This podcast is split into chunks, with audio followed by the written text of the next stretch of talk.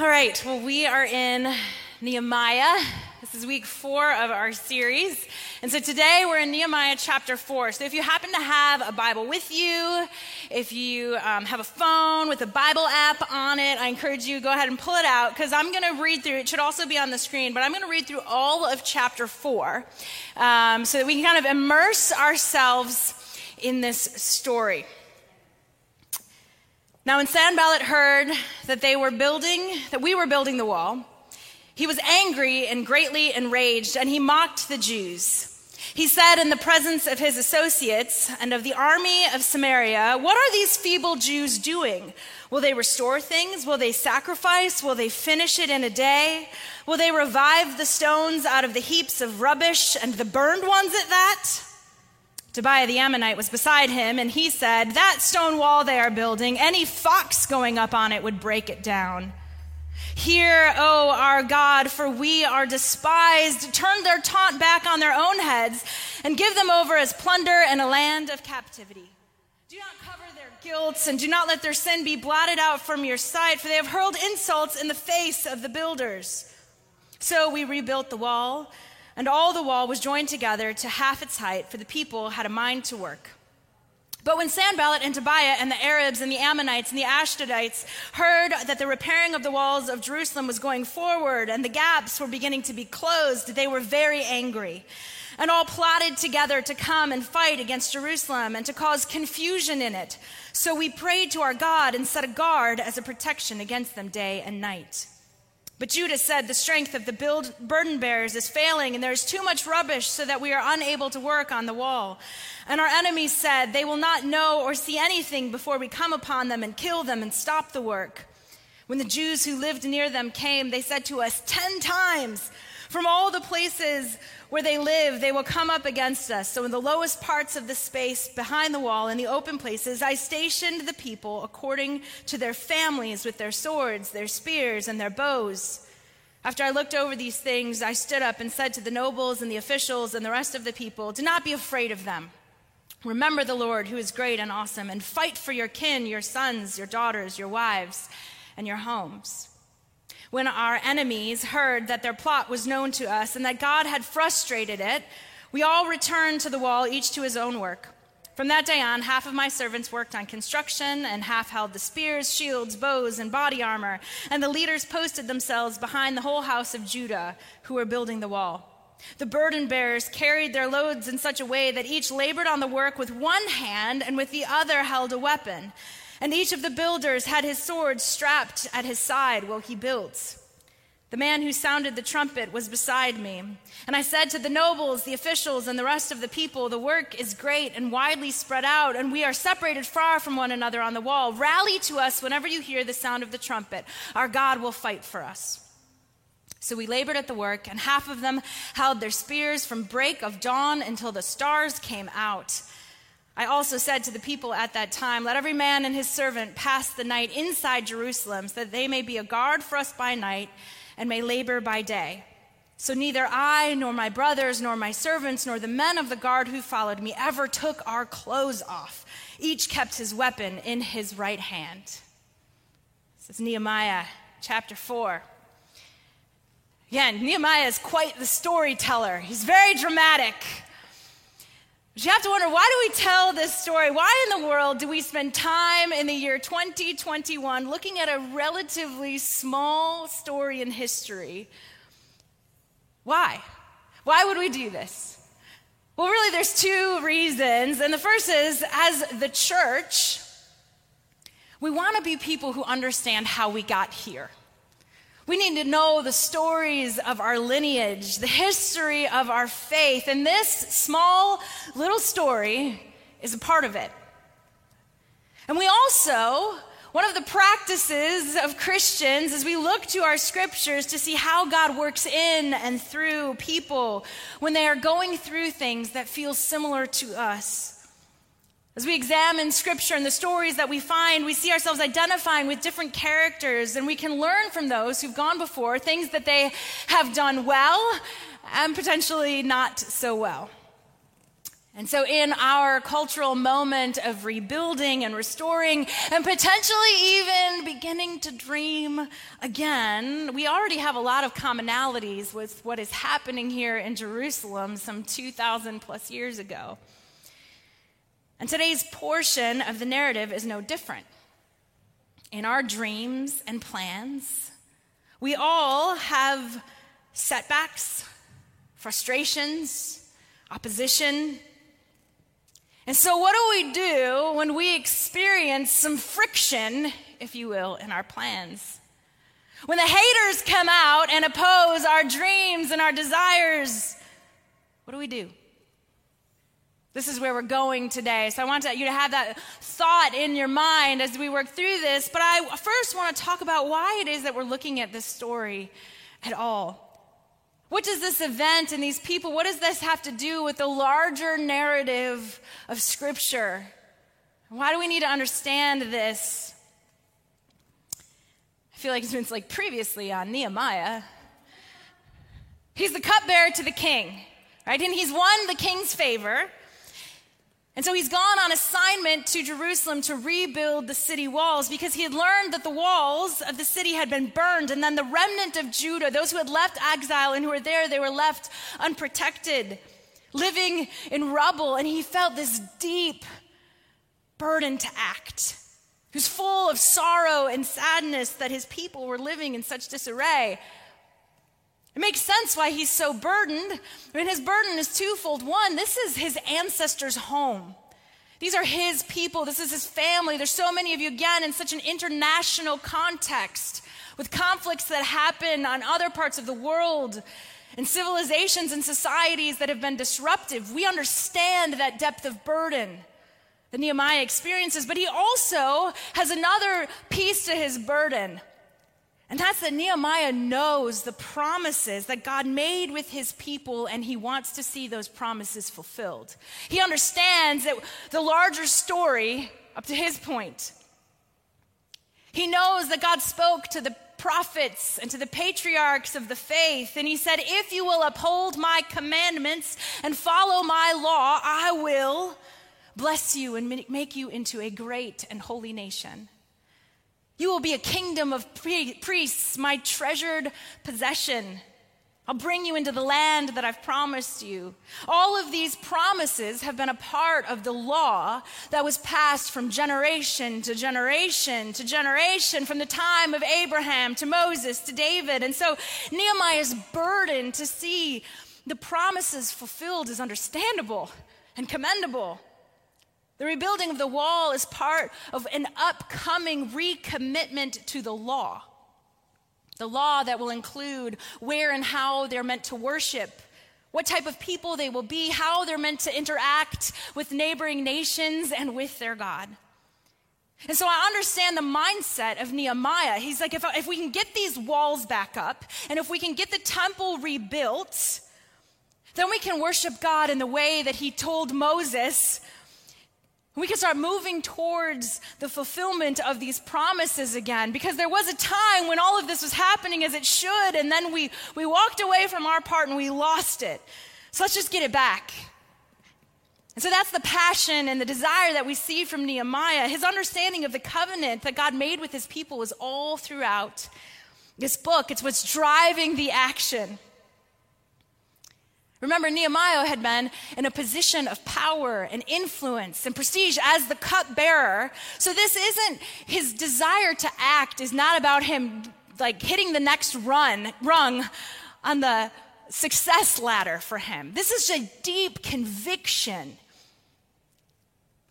It's a profound commitment to restore the city of Jerusalem to its former glory so that the people of God can start living the way of Moses again so that their side of the covenant would be upheld, so that God would fulfill his promises. Nehemiah is passionate. He feels called by God to do this. And truly, what Nehemiah goes on to do is astounding.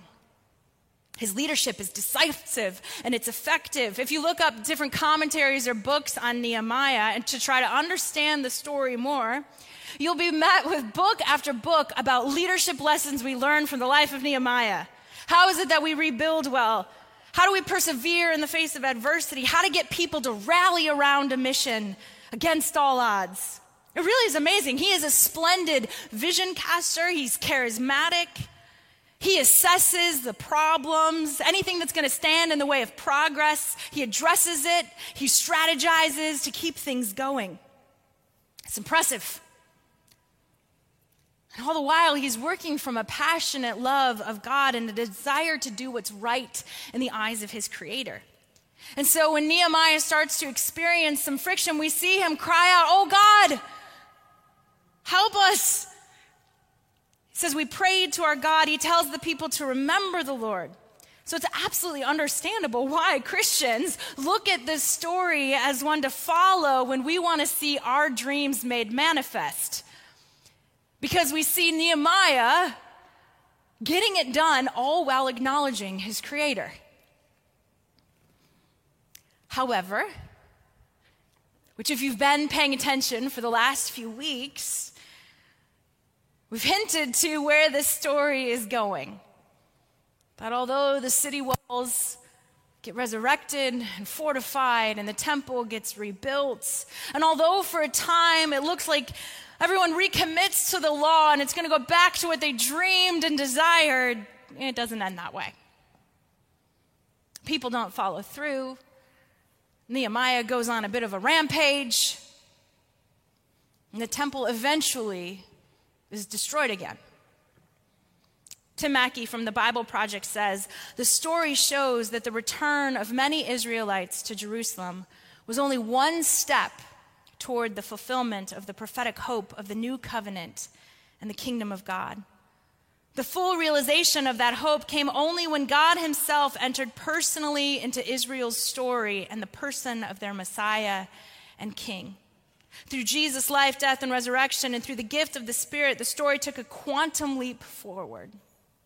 And we'll get back to that part of the biblical story soon enough. So we have to understand where this is in the context of the greater scripture, the greater scope of scripture. We can see how this story moves us closer to understanding of when the new covenant is set in motion.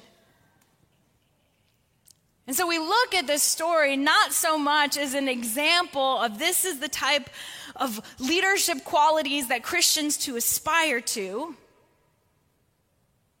but instead understand who these people are and what it was that they were experiencing and how it is that they responded.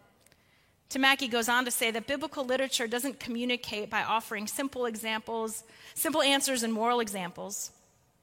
Rather, the characters that populate the biblical stories are deeply flawed, often ambiguous, and a mixed bag of success and failure. So instead of looking at this as this is how biblical leaders should lead, instead, this should show us about the very human nature of these people who were trying as hard as they could to do what was right praying and acting, experiencing fear and adversity, dirty and tired, not giving up hope. And so, in this way, we can look at what those who were rebuilding the wall were experiencing and connect to their story and contemplate what God might be teaching us through their journey in our own lives. We've been talking about having the courage to rebuild, the courage to dream again. Question I have for us is what do you do when you feel like you have been made to do something? You have a deep conviction, you have a, a passion, you have a dream before you, and you start to experience some adversity. You start to experience some setbacks, some friction. I don't know if I've ever told this story here or not, but it was about seven or so years ago, and we experienced something a little bit like this. It was the week leading up to Easter and our one year anniversary as the new church here on Roosevelt Island. And just like all good neighborhoods, Roosevelt Island has a very lively social media group connection that happens here. Sometimes it's, you know, to, to give away free furniture or to help new transplants find out about things. But I was scrolling through one of the social media platforms that week leading up to Easter, and I see someone post and ask a group of thousands of people on the island, Hey, who is it that's leading that church that meets in this chapel on Sunday afternoons? We used to meet at Sundays at 4:30. Okay, this is part of our history. Important for you to know this. But well, who, who are those people? And I was like, this is awesome. Look at this. Like, God, how good are you? Free press the week of Easter. Like, I don't even have to put anything out there. Like, you're just, you're going before us. And so somebody responds and they say, Oh, you should get to know the Sadlers. They're the ones who are doing that. Here's the name of the church. Why do you ask? And the person responds that he had wandered into a service the weekend before, just for a little bit, overheard a little bit of what was happening, and had come to the conclusion that we were anti Semitic, we were dangerous, and we needed to be stopped at all costs. I was like, oh no! It was intense. What happened next was a back and forth of trying to explain, okay, no, this is actually what you heard. It was totally the opposite. Here's the full transcript of everything that was said. It didn't matter. He had heard what he had heard. He was going to rally whoever he could to stop the progress on the thing that we had believed God was calling us to build, facing opposition. I felt called and convicted to do the good work of God for God passionate and prayerful and excited, and I was met with slander and misunderstanding, and honestly, what felt at the time as potentially physical violence. And so I look at this story of those trying to rebuild the walls in Jerusalem, and I have some, some empathy. Feeling so called to build something and hearing the rumblings that they're going to be stopped, that there's, there's opposition. So, my question for you is when you experience that, how do you handle the haters? Do you retreat? There are many of us when we experience any sort of opposition or setbacks, when we receive a rejection letter from the graduate program or the job opportunity, or when the relationship isn't going the way that we thought it had, we just, we're, we're done. We give up and we retreat. We're like, it's too much. You stop dreaming. You experience that friction, you're just like, I'm done. Potentially, it's because the thought of failure is just too painful to bear. Might, might blame it on God. Well, Jesus says, you know, his burden is easy and light. Just sang about that, right? This is hard. I'm done. Or maybe God closed the door. But we have to ask the question is that true? Is that really what's happening always when we face opposition? Is that really what God's saying? Is that what He means? Are we meant to only take easy opportunities? Because, yes, Jesus talks about his burden being easy and light, but he also looks at his disciples and says, Before you follow me, count the cost. Because this is going to be costly. So, what do you do? How do you handle it? Do you cower in fear or do you power up? Nehemiah does not cower in fear. No, he does the opposite. He presents his strength. He's like, Oh, you think you're going to stop this? No. Yes, he prays. Yes, he calls out to God, but I, I don't necessarily see that he gets a response before he acts. He doubles down. Verse 16, from that day on, half my servants worked on construction, half held the spears, shields, bows. Burden bearers, carried their loads in such a way that each labored with one hand, and with the other hand, they held a weapon. They held the spears from the break of dawn until the stars came out. Said to the people at the time, Let every man and his servant pass the night inside. They may be a guard for us by night and a laborer by day. So neither I, nor my brothers, nor my servants, nor the men of the guard who followed me ever took off our clothes.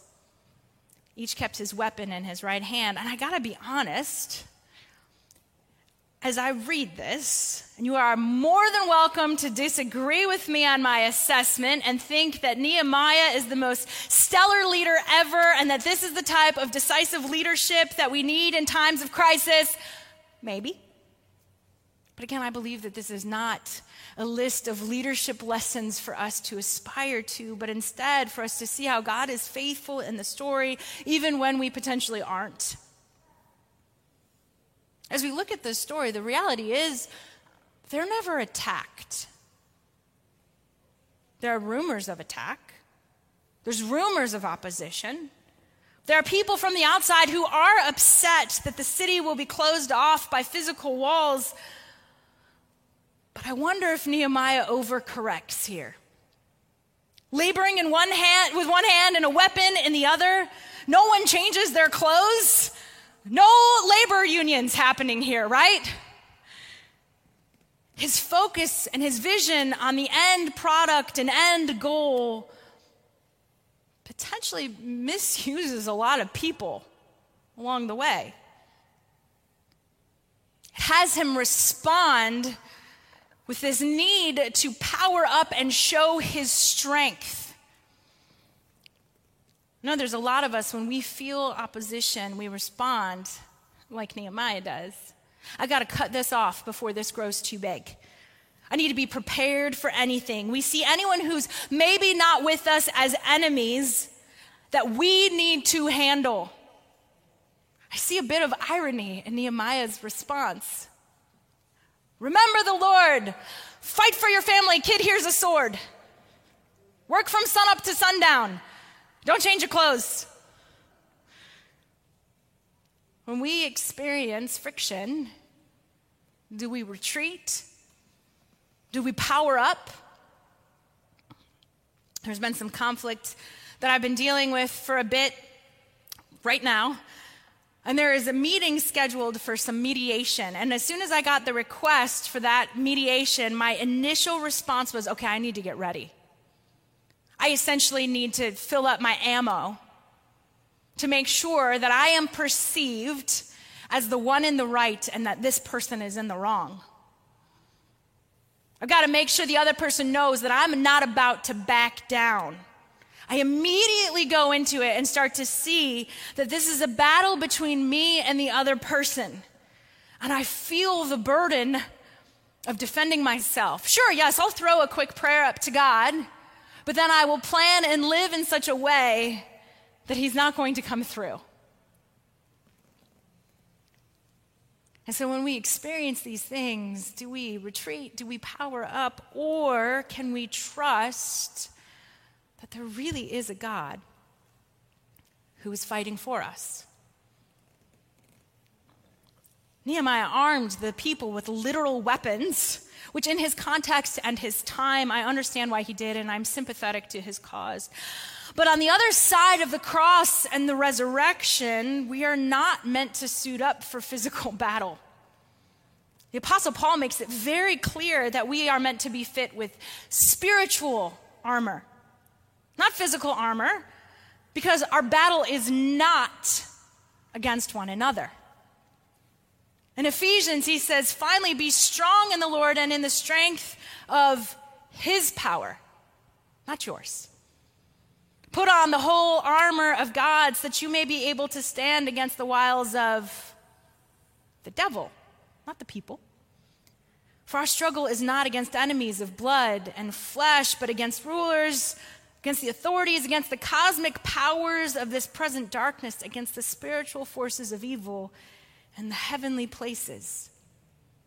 Therefore, take up the whole armor of God that you may be able to withstand on that evil day, and having done everything to stand firm.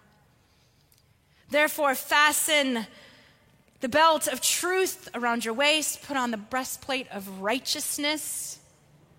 The shoes for your feet, put on whatever will make you ready to proclaim the gospel of peace, the shield of faith, the helmet of salvation, the sword of the Spirit, which is not a real sword, it's the Word of God. And pray in the Spirit at all times. As we rebuild, as we pursue dreams and desires, as we pursue plans that we believe to our core, that God has called us to, as we move through the world really in any way at all, we will face opposition and setbacks and people who don't understand or agree with what we are doing. Do we retreat? Do we puff up and defend ourselves in our own strength? Or do we put on spiritual armor with the understanding that our struggle and our fight is not against flesh and blood, even when it seems like it is? Can we immerse ourselves in truth and living rightly, using our faith as a shield? Our swords, not actual swords, but the Word of God. Part of why we study this, part of why we look at these stories, we go back into these stories and understand is so that we know the story of God. This is our offense and defense. We can look and say, see, look, see how God was faithful even when the people weren't. See how God was faithful even though they didn't understand what was happening in the moment. We are going to be disappointed in this life. We are going to have things go wrong. We're going to have haters.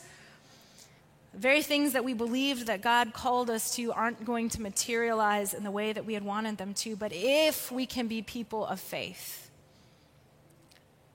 as all of that happens, we'll be able to stand. Stand firm, upheld by God and His promises and His truth and His love. We won't employ abusive leadership tactics to get our project complete. We won't live in paranoia about those out there who are trying to bring us down and stop us. We'll be able to stand firm and trust that the God who called us will be faithful. And we know that He is faithful because of Jesus. We can trust that God is faithful because of Jesus, because we have the whole story. Jesus knew that his temple, his body would be torn down. He had come to bring the kingdom of God, the new way of living, the truth about who God is and who we are. And oh, he faced opposition. The rumors about those who wanted to kill him didn't stay as rumors, they were acted on. Does he run and hide? No. Does he power up and fight back? No. He stood firm in the Father.